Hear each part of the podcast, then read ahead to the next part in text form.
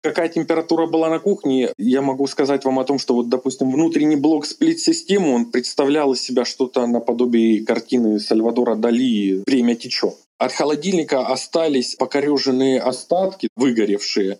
Всем привет! Это подкаст от Тинькофф журнала «Схема», в котором мы исследуем разнообразные способы отъема денег у населения. А я его ведущий, редактор ТЖ Алексей Малахов. Расскажу вам одну быль, но сначала краткая ремарка. По образованию я магистр информационных технологий и с детства ковыряюсь и разбираюсь в компах. Так что представьте, как мне было вдвойне обидно в этой истории, которую я сейчас расскажу. Лет 15 назад э, моему отцу коллеги на день рождения подарили ноутбук. Прошло года три, и ноутбук начал барахлить. То загружается медленно, то вообще не включается. Я вызываюсь починить ноутбук, но отец такой, нет, ты только учишься, а тут серьезная техника. И вообще это подарок, вдруг сломаешь. Надо вызвать профессионального мастера. То ли по объявлению в подъезде, знаете, бумажки с надписью «Живу рядом, починю ваш компьютер», то ли по объявлению в интернете он находит мастера и приезжает в итоге чувак, которому лет там 25-30, часа 4 возится с компом, переустанавливает винду, что-то настраивает, а потом выкатывает прайс. 40 тысяч рублей. Напомню, тогда доллар был рублей 30-40. Ну, то есть в тысячу долларов ремонт обошелся. На эти деньги можно было новый ноутбук купить, и довольно неплохой. Я в шоке. Отец в смятении. Я прошу разбивку по услугам. Ну, что там может стоить так дорого? Исполнитель дает мне акт выполненных работ, в котором, например, есть такие пункты. Установка драйвера 15 штук, 300 рублей штука, итого 4500 рублей. Настройка интернет-соединения 1000 рублей, ну и так далее. Для тех, кто не в теме, поясню. Чтобы настроить интернет-соединение на ноутбуке, достаточно просто ввести пароль от Wi-Fi, а драйвера обновляются автоматически. Ну, максимум пару кликов нужно сделать. Я начал возмущаться, мастер сделал вид, что он глубоко оскорблен и сказал, ну, так уж и быть. Драйвера я уберу, считайте, подарок от себя сделал. К сожалению, отец больше доверял авторитету мастера, чем моему. У него же там диплом, а у меня его нет. Поэтому и раскошелился на 30 с лишним тысяч. С тех пор я отношусь к мастерам по вызову с большим скепсисом. И если вы смотрели второй сезон «Вампиров средней полосы», кстати, очень рекомендую этот сериал, то помните сцену, в которой вампир Стоянов э, вызывал компьютерных мастеров на дом и высасывал из них кровь. Я прям одобряю, ведь такие мастера зачастую высасывают кровь из простых людей. Так что давайте вместе разберемся, что выделяет аферистов в общей массе честных специалистов и что делать, если ваша техника все же попала в их кривые руки. Большинство разводов с ремонтом бытовой техники проходят примерно по одному сценарию. И хотя он довольно банальный, ему сложно противостоять, ведь э, команда мошенников часто и правда готова починить технику, только раз в пять дороже, чем это стоит на самом деле. Меня зовут Даша Добецкая, я редактор «Женщины и человек», как я люблю писать все в соцсетях. Всегда считала себя очень здравомыслящим человеком, которого сложно обмануть. Но это оказалось не так.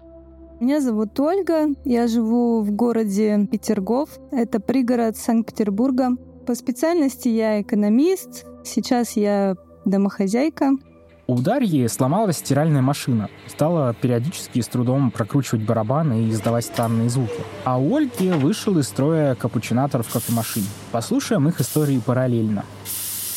Для того, чтобы эту проблему устранить, я сначала все сделала правильно. Я зашла на официальный сайт производителя. Это была компания Whirlpool. И зашла в раздел о гарантийном ремонте, посмотрела там контакты авторизованных сервисных центров. Стиральной машинке Дарьи было уже много лет, и срок гарантии давно вышел. Но ремонтировать все-таки хотелось в официальном центре. Там Дарье ответили, что ремонт займет не меньше пяти дней. И я посчитала, что это очень долго, мне нужно быстрее. Я решила погуглить еще. Первый результат в Гугле мне выдала компания, которая занимается ремонтом стиральных машин Whirlpool. Это была моя первая ошибка, потому что это была контекстная реклама в Гугле, прям первая строчка. То есть мне показали этот сайт не потому, что он был такой популярный, а потому, что он проплатил рекламу. Сначала занялся этим муж, он как бы просто ввел там самую первую попавшуюся строку поиска, ремонт кофемашины, и то, что ему вылезло, к тем и обратился. Ну, там они выскакивают сразу несколько, и, и по сути это одна и есть эта контора.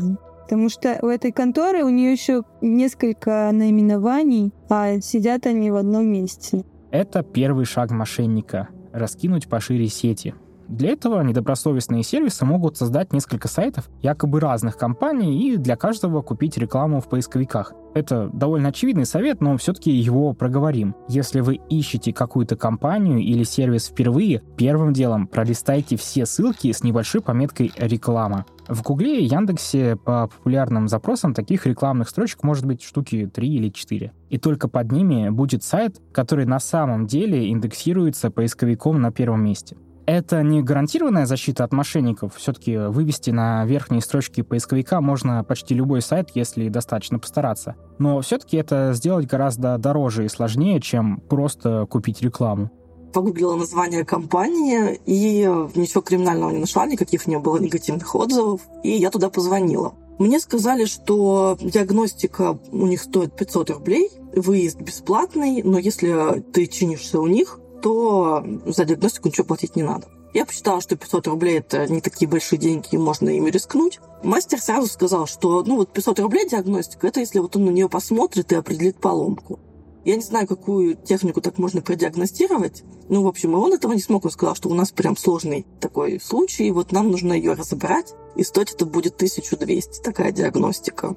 В этот момент я начала подозревать, что это развод. Основная схема, по которой они обманывают людей, это то, что они забирают вещи на диагностику, потом озвучивают какие-то бешеные суммы за ремонт, и люди просто приезжают, отказываются и платят за диагностику. То есть это 2000 рублей за диагностику. Вот на этом они зарабатывают. Второй шаг — подцепить на крючок. Это давит сразу на два человеческих чувства. С одной стороны, пара тысяч рублей, ну, не такая маленькая сумма, чтобы отдать ее и не получить никакого результата. Кажется, что раз уже вложение есть, ну, нужно довести дело до конца. Так мошенники выманивают у жертв в разы больше денег, чем изначальная сумма развода. Это называется ловушка невозвратных затрат. А в этом случае мошенникам помогает еще и физическое состояние техники с этого момента довольно сложно не согласиться на замену, потому что посреди кухни у тебя стоит раскуроченная стиралка, стоит мастер с ремнем машинки в руке, и нужно принимать какое-то решение, потому что либо ты платишь за диагностику 1200, он уезжает, и ты остаешься со всем этим добром, потому что обратно он его не собирает, он только диагностирует, а сборка не входит в стоимость. Либо ты заплатишь, ну, там, чуть больше, наверное, ее хотя бы починят. Это такой тоже крючок, на который ты цепляешься. Дарья согласилась на ремонт, а Ольге было еще проще. Кофемашину забрали сразу на диагностику. А когда техника в руках мошенников, получить ее назад не так-то и просто. Ну, в общем, там суть в том, что сразу же приезжает их человек, забирает технику на диагностику, и потом ты либо платишь за эту диагностику, либо ты платишь неадекватные деньги за ремонт. Техника, получается, в заложниках у них. Шаг четвертый. Получить согласие на ремонт по завышенной цене. Тут мошенники Ольги действовали более конкретно. Они воспользовались нежеланием ее мужа вдумываться в детали мастер разводит руками, говорит, я ничего на месте сделать не могу, нужна диагностика. И сумма ремонта будет озвучена после диагностики. А потом они уже звонили мужу. Муж, соответственно, он был все время занят, и они звонили ему как бы не очень вовремя, озвучивали ему там какие-то суммы, по-моему, 20 тысяч за ремонт. И вот его ошибка была в том, что он как бы согласился они еще ссылались на то, что они разговоры записывают, и когда они звонили мужу, они записали его согласие, хотя они не предупреждали о том, что разговор будет записан. Уже потом он мне сказал, что машинка готова, надо ехать забирать, стоить будет там чего-то 24 или 26 тысяч, потому что там еще что-то в процессе сломав. Я была в шоке от такой суммы. Я говорю, что не может быть? Не может стоить ремонт. Я полезла на Авито, посмотрела, сколько стоят эти машинки бэушные. Они стоили там в районе 15-20 тысяч. Я говорю, нет, за эти деньги нужно купить бэушную машинку, такую же в рабочем состоянии, чем платить вот просто за ремонт. Что-то тут не то, какой-то развод. Мастер, который собирался развести на деньги Дарью, действовал по той же схеме, но тоньше. Он даже поработал над спектаклем, чтобы набить себе цену. К нам приехал молодой человек, очень прилично одетый, даже слишком прилично одетый для человека, который занимается ремонтами стиральных машин или вообще каким-нибудь ремонтом. Вот прям с порога, при одном взгляде на нашу стиралку, он сказал, что «Ой, у вас такая качественная стиральная машина, она сделана в Италии, вот прям ее нужно починить». Позже Дарья посмотрела, что на машинке написано «Сделано в России». А еще он сказал, вы знаете, что если на стиральной машинке написано «загрузка 3,5 килограмма», то речь идет о мокром белье, а не о сухом. И я так удивилась, думаю, надо же, какой молодой человек прям горит своим делом, какой молодец, какой он квалифицированный. Ну, то есть это специально говорится для того, чтобы подчеркнуть экспертность этого мастера, показать, какой он молодец, и вот чтобы ты ему доверял. Кульминация всего этого представления — предложение согласиться не на конкретную сумму, а на любую, которую потом насчитают мошенники. Это тот самый момент, когда шутки про мелкий шрифт становятся реальностью. В этом договоре было написано, что я ознакомлена с прескурантом цен. Он действительно показал мне пять страниц с мелким шрифтом, там разного перечня услуг с их стоимостью. Это опять такой крючочек, на который они ловят, потому что при беглом взгляде на прескурант тебе кажется, что ну там, в общем-то, цены нормальные, как бы ничего такого криминального не происходит. А на самом деле каждое действие, оно разбито на такие микродействия, и потом каждый чих тебе записывают в акт выполненных работ. Фишка в том, что тебе будет сложно отказаться от оплаты, потому что ну, тебя же ознакомили с прескурантом. Какие претензии к мастеру? Хотя мастер тебе не может назвать конкретную сумму, потому что он еще не разобрал машинку твою и не может ее продиагностировать, соответственно. Знаете, в чем настоящая сила маленького шрифта? Не то, что люди его совсем не замечают или не могут разобрать буквы. Дело скорее в том, что им написано очень много текста, а мошенник стоит над душой, и ему на руку начинают играть простые чувства порядочного человека. Ну, что же я буду заставлять его ждать? Да еще и показывать свое недоверие. Он же ко мне приехал, помочь хочет. Да и просто читать этот мелкий и специально по сложному написанный текст, честно говоря, не хочется никому, а беглый взгляд тут, к сожалению, не помогает. Вот и Дарья не решилась полностью изучить прескурант и согласилась с ним. В итоге ей назвали не такую большую сумму, как с кофемашиной Ольги — 5000 рублей. Дарья попыталась проверить его честность, но у него были готовы ответы на все каверзные вопросы. Я, как человек с критическим мышлением, прогуглила, сколько стоит ремень, Google сообщил, что ремень стоит там что-то около 800 рублей на нашу машинку. Мастер сказал, что это все Китай, а вот у них-то Италия. Но чек он мне не сможет предоставить на этот ремень, потому что это ремень не из магазина, а с их склада. И склад, кстати, уже вечером не работает, поэтому он только завтра приедет к нам чинить эту машинку. А ремень он возьмет с собой, чтобы ничего не перепутать, и еще ему нужен аванс. Вот на этом этапе даже еще можно было все откатить, потому что у меня прям внутри все вопило, что да, тебя разводят, но они, когда забирают какую-то вещь у тебя и забирают аванс, то тебе на каждом этапе все сложнее и сложнее отказаться от оплаты. На этом этапе и Дарья, и Ольга решили, что имеют дело с мошенниками, и отправились в интернет за подтверждениями. Мошенники тщательно маскируют негативные отзывы о себе, меняя название своей компании на сайтах и в объявлениях. Но есть небольшая хитрость, которая помогает найти настоящие отзывы. Когда я их гуглила первый раз, я гуглила по тому названию, которое было на сайте. Сейчас я загуглила по тому названию, которое было указано в нашем договоре. А это было ООО. И если можно на сайте какие угодно названия ставить, то ООО ты каждый раз перерегистрировать не будешь под разных клиентов. И вот уже по названию ТВО мне вывалилась куча негативных отзывов, где вот прям под копирку вся вот эта история была как у нас.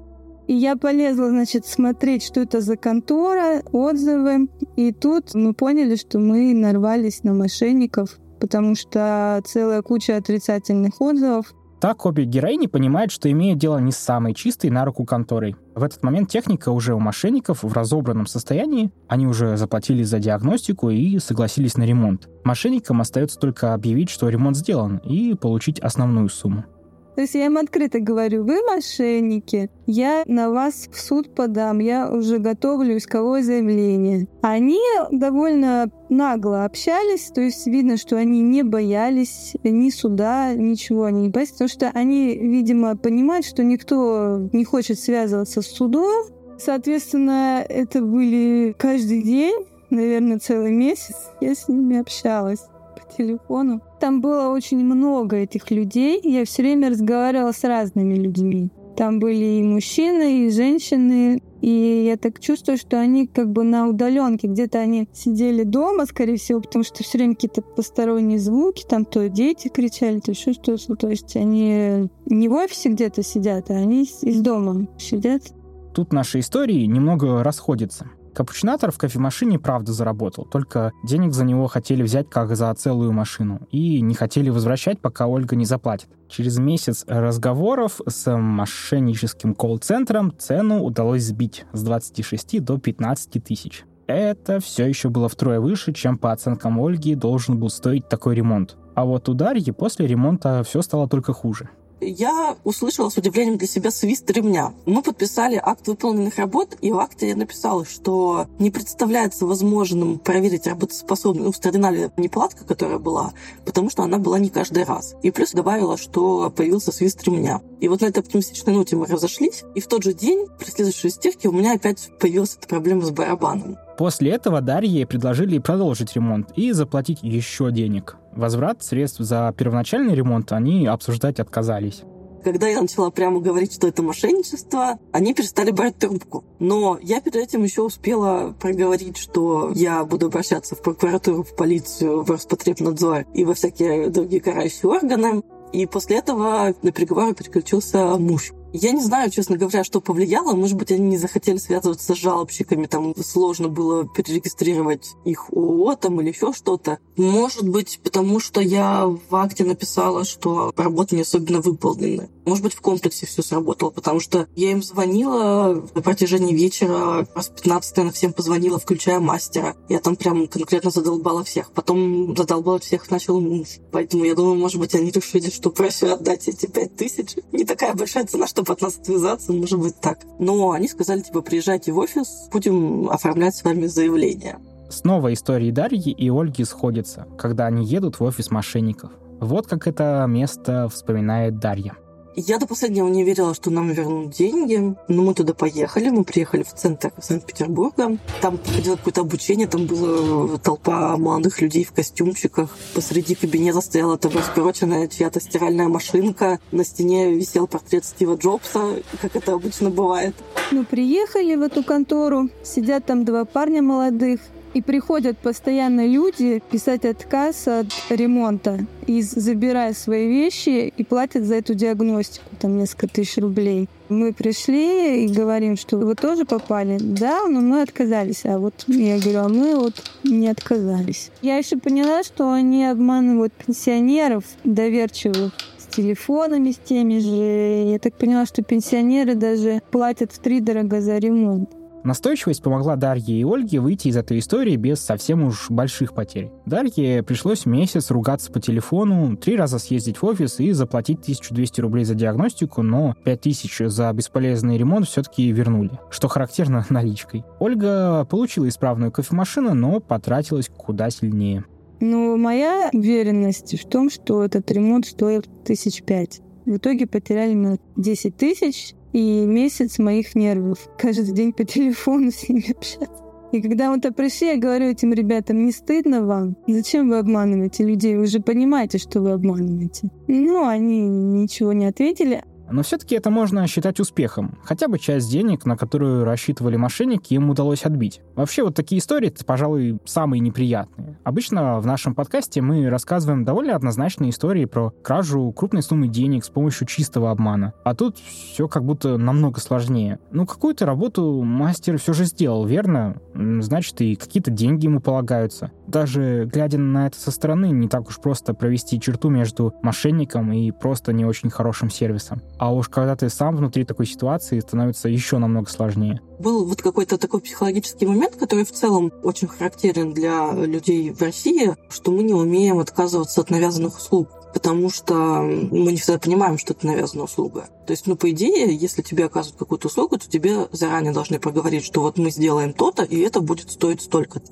Но здесь тебе вроде как с точки зрения там законов все в порядке. Вот смотри, я тебе показал прескурант, а какие ко мне претензии тогда? Да, ты посмотрел, ну, ты сам не досмотрел, ты сам виноват. И вот, и вроде как твоя есть доля ответственности, и ты, испытывая вот это чувство вины и неловкости, что ты такой глупенький и не досмотрел, ты дальше можешь там соглашаться на всякие вещи, которые тебе не очень нравится делать. Это еще можно назвать комплексом порядочного человека. Все наши хорошие человеческие чувства твердят нам, нужно избегать конфликтов.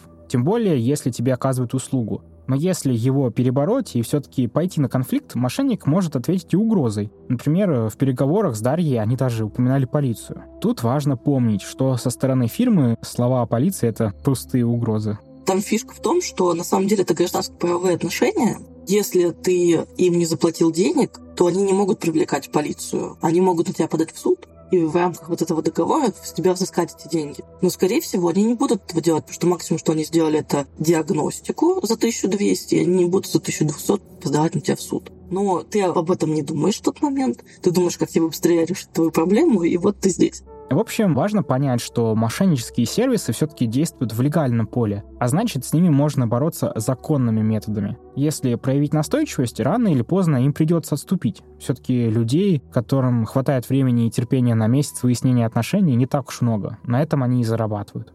Я поняла, что можно с ними бороться. Они, конечно, наглые ребята, они пугают тоже. Но их тоже можно пугать. Действовать можно даже сказать их же методами. Совет у меня самый первый. Обязательно гуглите, обязательно читайте отзывы. Я теперь все сайты проверяю, если там контактная информация и указано юридическое лицо. Проверяю отзывы. Если компания давно работает, то какие-то отзывы есть, даже положительные, отрицательные. Если их нет, то стоит насторожиться. Если вам что-то показалось подозрительным, то лучше отложите покупку, отложите ремонт, подумайте еще, посоветуйтесь. Не быть одному, когда приходит мастер, либо кого-то из родных позвать, либо кого-то из друзей, чтобы была поддержка, в том числе психологическая, потому что там, где ты растеряешься, там твой друг или родственник может не растеряться. Ну, наверное, еще прислушиваться к себе, потому что я же с самого начала чувствовала, что это нехорошая ситуация, это обман. У Дарьи есть еще один совет. Он правда важный и позволит отсеять многих мошенников. Но, спойлер, это не гарантия безопасности. Я бы посоветовала не забивать себе голову и связаться с авторизованным сервисным который одобрил производитель. Прям зайти на сайт, посмотреть контакты и обратиться туда, кому доверяет сам производитель. Конечно, это не избавляет там, от криворуких мастеров полностью, то есть от этого, мне кажется, никто не застрахован. Но, по крайней мере, ты будешь знать, что это реально существующий сервисный центр, а не мошенники, которые создали эту контору просто для того, чтобы прийти и вот такое с тобой сделать нехорошее. Как мы увидим дальше, авторизованный сервис может оказаться опаснее обычных мошенников. Честно сказать, после этой истории я вообще не хочу отдавать технику в ремонт. Меня зовут Коломеец Юрий, я проживаю в городе Армавир Краснодарского края. Ну, я являюсь муниципальным служащим. У меня поломался холодильник, я починил его. После ремонта он сгорел и сгорел вместе с ним мой дом.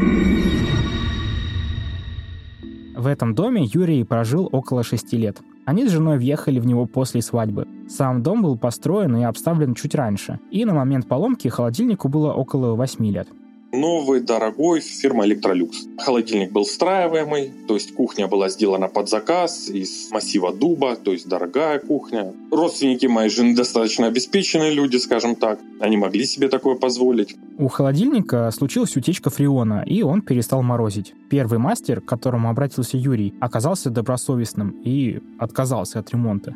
Я набрал его, назвал марку холодильника, он, услышав название фирмы Electrolux, сказал, о, нет, нет, такая техника должна чиниться только в официальном сервисе. Я за такой ремонт, это сложный холодильник, достаточно качественный, дорогой, не возьмусь. Я чинил холодильники попроще, поэтому рекомендую вам обратиться к сервисный центр. Раскинув мозгами, я понял, что действительно лучше не обращаться к таким разовым мастерам. Открыл сайт в интернете, зашел на официальную страницу фирмы Electrolux в России. Там существовал на тот момент раздел раздел официальные сервисные центры. Забегая вперед, немножко скажу, после моих судебных разбирательств с этой фирмой этот раздел сайта был удален. Были указаны его реквизиты, городской номер телефона. Я позвонил по нему, мою заявку приняли, сказали да, ожидайте, вопросов нет, мы авторизованный сервисный центр, ожидайте, скоро к вам приедут. Как забирали холодильник, Юрий не видел, он был на работе. Через две недели ему позвонили из сервиса и сказали, что холодильник отремонтирован и его готовы возвращать. Ремонт обошелся в 4000 и еще 1000 работы по встройке в кухню. Но дело тут совсем не в деньгах. Юрий сразу заметил, что с холодильником что-то не так. Мне не понравилась сразу его работа, потому что мне показалось, что от него идет большой жар с задней части, где расположен компрессор. Температура как-то внутри скакала, то ли сильно он морозил, сильно большая температура была. Когда приехал мастер, который должен был встроить холодильник в кухню, я ему сказал, подожди, не встраивай пока, вызови мне того, который его ремонтировал, потому что у меня нарекания к его работе, мне кажется, он работает не так. Он его вызвал, Тот приехал, осмотрел его, замерил температуру внутри, замерил температуру компрессора. Он приехал с инфракрасным термометром. Сказал, что температура компрессора 90 градусов считается допустимой и холодильник может работать. Внутри то, что сильно была температура большая, он там подкрутил какие-то рычажки, сказал, это изначально здесь было неправильно настроено, сейчас все будет нормально. Не переживайте, все работает в порядке, я за свою работу ручаюсь и дал команду мастеру встраивать. Сам уехал.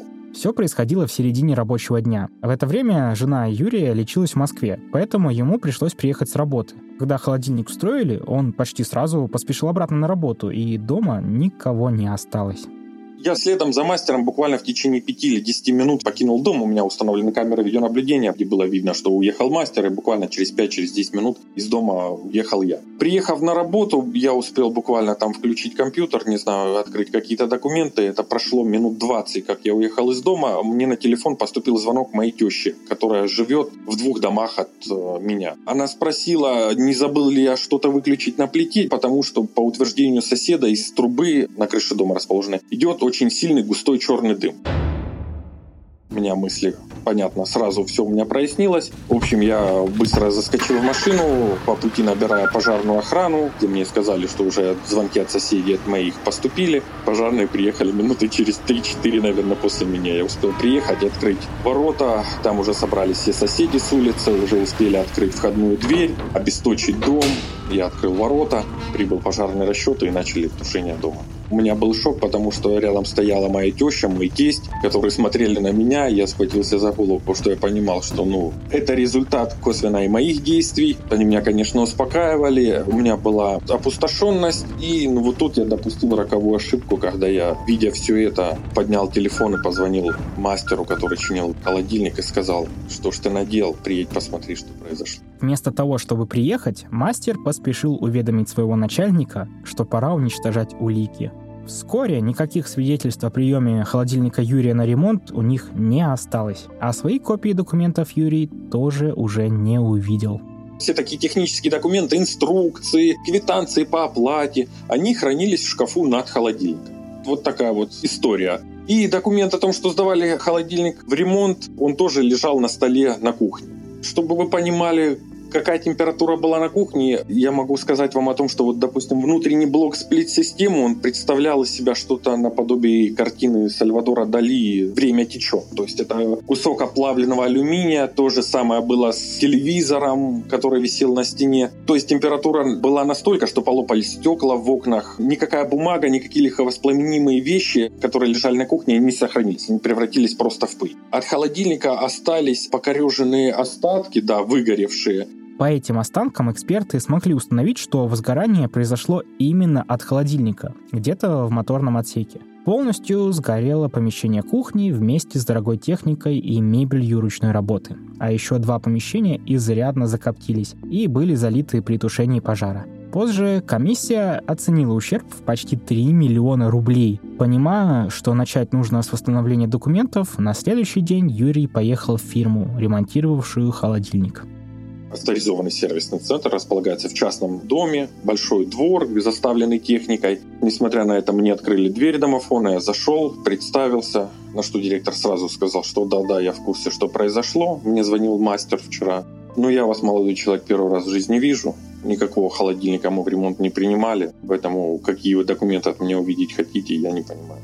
Он убегал, звонил кому-то по телефону. После этого, выйдя, убедившись, что я не записываю его на телефон, он мне открытым текстом сказал. Я проконсультировался со своим адвокатом, который живет в городе Москве. Он мне сказал, чтобы я отрицал все. По-человечески я все понимаю, ну и ты меня пойми. Я буду до последнего отрицать что я этот холодильник принимал в ремонт, что я тебя видел, документов у тебя, слава богу, на руках никаких не сохранилось.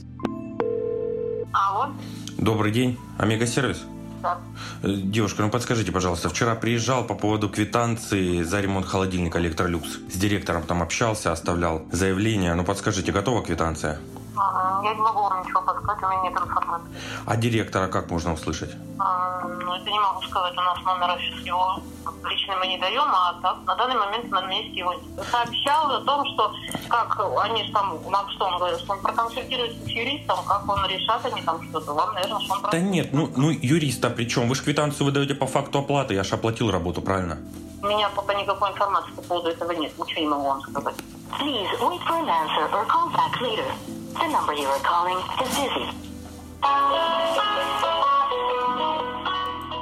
Через где-то неделю или две он мне просто позвонил по телефону, устно сказал, что молодой человек, я вас не знаю, я заявление у вас принял, но я вам устно отвечаю о том, что я никогда у вас никаких холодильников в ремонт не принимал и их ремонт не производил. Сервис оказался вполне официальным. Позже его директор в суде предоставил все документы и даже лицензию производителя. Так что мошенничество тут именно в виртуозном уходе от ответственности. Они даже подделали документы об увольнении сотрудников. У Дмитрия спросить, у Игоря. Они приезжали ко мне, устанавливали, взяли денежку. Директор что в курсе? Они же мастера, правильно?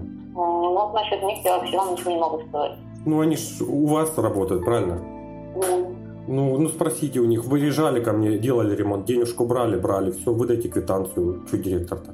я у них не могу спросить, потому что их нет, они с нами уже давно не работают. Ну как давно не работают? Почему они приезжают тогда после вызова по вашему телефону? Я не могу вам сказать, сколько он приезжает. Ну вот и... Приезжает на э, Алексей сейчас. Да нет, девушка, я звонил на- официально на ваш номер, и после звонка на ваш номер приехали эти мастера. Также в ходе судебного заседания выяснилось, что вот эти мастера, которые приезжали ко мне и чинили холодильник два месяца до этого случая, как? Были уволены из этого сервисного центра. И в этом сервисном центре по состоянию, что на сегодняшний день, что на тот момент, кроме самого директора этого ИП, никто не работал. А директор в момент того, как я сдавал этот холодильник, находился в городе Москва по своим личным делам. Свой сотовый телефон, который э, завязан на городской номер, который указан во всех разделах справочника, он оставил на работе. Кто принимал у меня звонки, кто отвечал на этот сотовый телефон, ему неизвестно. Он говорит, что ключи от его мастерской есть у полгорода. Любой проходящий мимо на улице человек может зайти, взять телефон, поговорить, принять какой-то заказ. Ну, В общем, вот такую вот историю он рассказал в суде.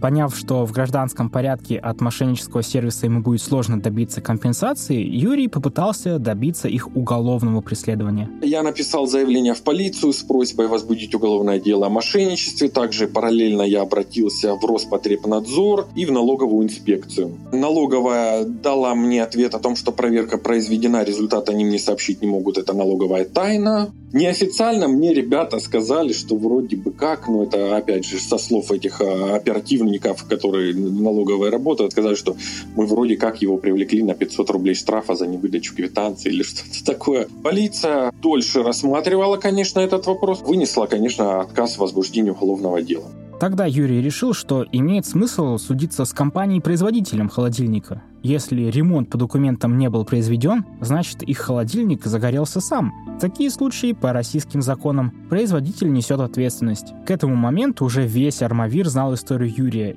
и ему согласились помочь самые дорогие адвокаты города. Они сказали, что мы за такое дело с тебя денег никаких не возьмем, по крайней мере, до победы. Оказывали мне помощь юридическую. Я не представляю, во сколько бы мне обошлись их услуги, потому что их услуги, ну, просто запредельные. Но все-таки денег на судебные издержки Юрий потратил много. Госпошлина, экспертизы по оценке ущерба, заведение документов. На все вместе ушло около 200 тысяч. Неожиданно дорогой оказалось нотариальное заверение скриншотов сайта сервисного центра. Нотариус заходит в интернет, на сайт и описывает, что он видит на каждой странице с момента загрузки браузера и до момента вот ключевой страницы. Каждая страница сайта порядка 6-8 тысяч рублей стоит заверение нотариуса. Через 9 месяцев разбирательств суд неожиданно для всех встал на сторону фирмы-производителя. Значит, первая причина, у меня вследствие пожара не осталось никаких документов о том, что это был холодильник Electrolux. Из единственного доказательства, это пожарный дознаватель, осматривая холодильник, видел на холодильнике табличку фирмы Electrolux, да, с серийным номером, там обугленную, но тем не менее эта табличка читалась, и он указал, что это холодильник фирмы Electrolux. Ну и у меня остались фотографии, эти фотографии тоже там в суде как бы приобщались, но фотографии сочли не тем доказательством, не знаю почему утверждение пожарного должностного лица так вскользь опустили. Аргументация фирмы-производителя строилась на двух моментах. Чеки на покупку холодильника не были предоставлены, а в его работу вмешивались третьи лица — ремонтные мастера. Честно говоря, немного, да, я был шокирован решением суда, потому что, ну, как и мои адвокаты меня убеждали, что дело, ну, в принципе, выигрышное. Более того, почему я был уверен в этом деле, потому что юрист-судебник, я тоже а, изучал судебную практику. Буквально в 2013 году абсолютно аналогичное дело, точно такой же сгоревший холодильник, точно такой же фирмы Electrolux, который вследствие чего сгорел дом, ну, как бы абсолютно аналогичные обстоятельства. Единственное, что в том случае действительно у человека в Ставропольском крае, насколько я помню по судебной практике, сохранился чек о приобретении холодильника. То есть там где-то чек хранился не в том месте, где пожар затронул часть дома. Юрий обжаловал решение в вышестоящих инстанциях, но и там не добился защиты своих прав. Там уже мнения разделились. Два из трех судей были на стороне производителя и сказали, что ничего не надо взыскивать, бог с ним. Это не вина производителя, это вина тех мастеров.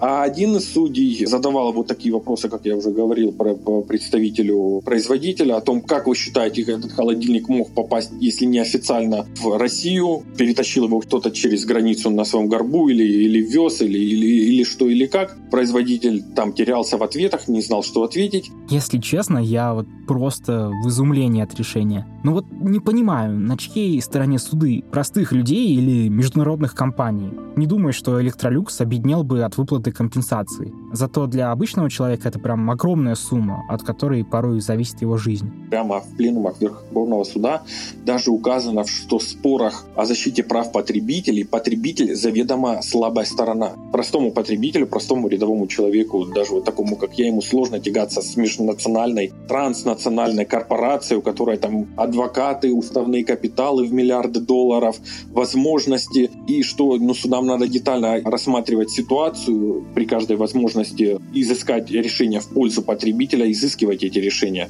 И самое обидное, что когда пытаешься все сделать по правилам, по закону, это всегда большие издержки. Не только траты на судебный процесс, но и жизненные. Я это знаю по себе, сколько сил все это отнимает. В прошлом году на меня в суд подал сосед с четвертого этажа. Мол, я живу на восьмом этаже, и уже три года, все лето, каждую ночь мой кондиционер капает ему на окно. Мешает спать, и он прям страдает и требует выплатить несколько десятков тысяч за моральный ущерб. Только вот изюминка в том, что последние несколько лет я летом живу на даче и в городе практически не бываю. Зато у меня есть видео, где из кондиционера на седьмом этаже мощной струей течет вода, вот прям на окно соседа. И что меня больше всего возмутило, у соседа не было вообще никаких доказательств. Только кипа жалоб в жилищник, э, управу и спортлото. На первом заседании я сказал судье, что вот не понимаю, почему в суд подали именно на меня. Ведь кондиционеры висят и на седьмом этаже, и на шестом этаже. А сосед не доказал, что капаю именно я. На что судья сказала, это я тут определяю, кто должен что-то доказывать. Вот и докажите, что вы не виноват. Вот тебе и презумпция невиновности.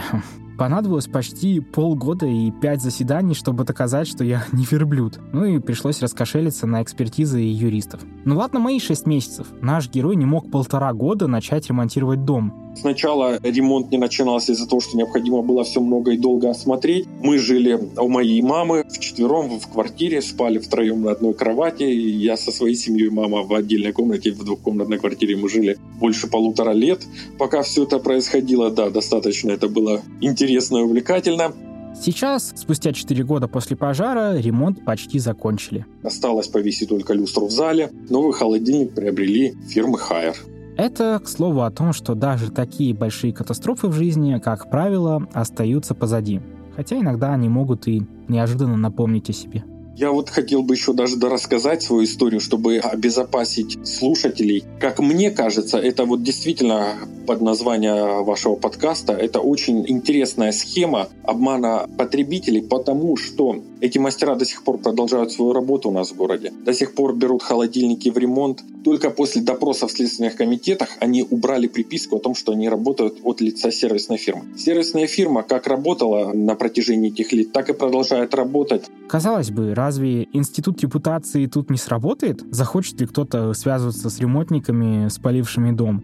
Я рассказал, когда только это все произошло одному своему товарищу врачу, и вот будучи зимой на диспансеризации от работы, мы с ним сидели, он меня, там, кардиолог, обслушивал, выслушивал. Ой, я вспомнил про твою историю, чем у тебя кончилось? Я ему начинаю рассказывать, ну, у меня там кардиограмма начинает зашкаливать, он не, не, подожди, сейчас давай сделаем кардиограмму, после этого только да расскажешь. Он говорит, слушай, а это не вот эта ли фирма? И выкладывает мне визитку этой фирмы, в которую я обратился, которая якобы делала мне ремонт. Я говорю, конечно, это эта фирма. А что, что, откуда у тебя визитка? Он начинает нецензурно выражаться, говорит, у меня холодильник навернулся вот несколько дней назад. Он что же мне теперь делать? Я так переживаю. Я говорю, когда они приедут, фотографируй все, снимай на видеокамеры, чеки, квитанции, там, не знаю, отпечатки пальцев снимай, кровью заверяй, езжай на фирму, пусть я показывают документы о том, что они работают на этой фирме.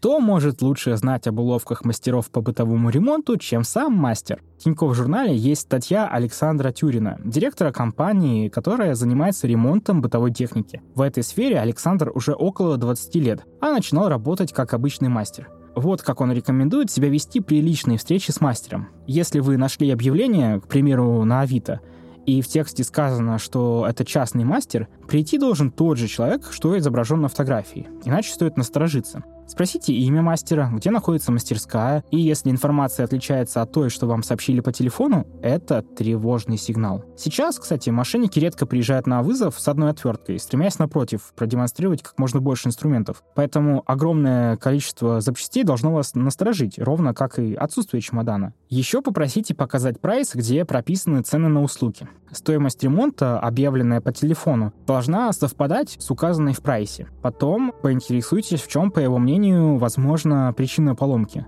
О причинах самых частых поломок можно найти информацию в интернете, вбив в поисковую строку что-то вроде «холодильник перестал морозить» и посмотреть выдачу. Хорошо бы просто понимать в общих чертах, что и как устроено. Например, если мастер начнет разбирать всю стиральную машинку, а у вас просто не сливается вода, опять же, стоит насторожиться. При такой поломке мастер обычно сначала проверяет сливной фильтр и насос. Если мастер утверждает, что нужно заменить какую-то деталь, поинтересуйтесь ее стоимостью и перепроверьте информацию в интернете. Правда, мошенники редко предлагают одну дорогую запчасть, предпочитая «найти» в кавычках несколько мелких поломок тому же вам могут сказать, что ставят оригинальную деталь, а сами установят китайскую. Например, оригинальный трубчатый электронагреватель, который делает воду для стирки горячей, стоит на заводе где-то 5-6 тысяч рублей. Такой же китайский всего 300, на гарантии на него правда нет. Прежде чем подписывать какие-то документы, внимательно их изучите и ни в коем случае не подписывайте квитанцию без проставленной суммы. Иначе мошенник может прописать ее потом, и доказать что-то в таком случае будет вообще невозможно. И помните, что при внесении предоплаты вам обязаны выдать чек. А если технику забирают, чтобы провести диагностику в сервисном центре, должен быть составлен акт. Отдавать технику вообще стоит крайне осторожно. Лучше предварительно приехать в фирму и на месте проверить, что из себя представляет организация. Возможно, это какое-то помещение в подвале, где сидят 10 менеджеров, а все мастера якобы на выездах.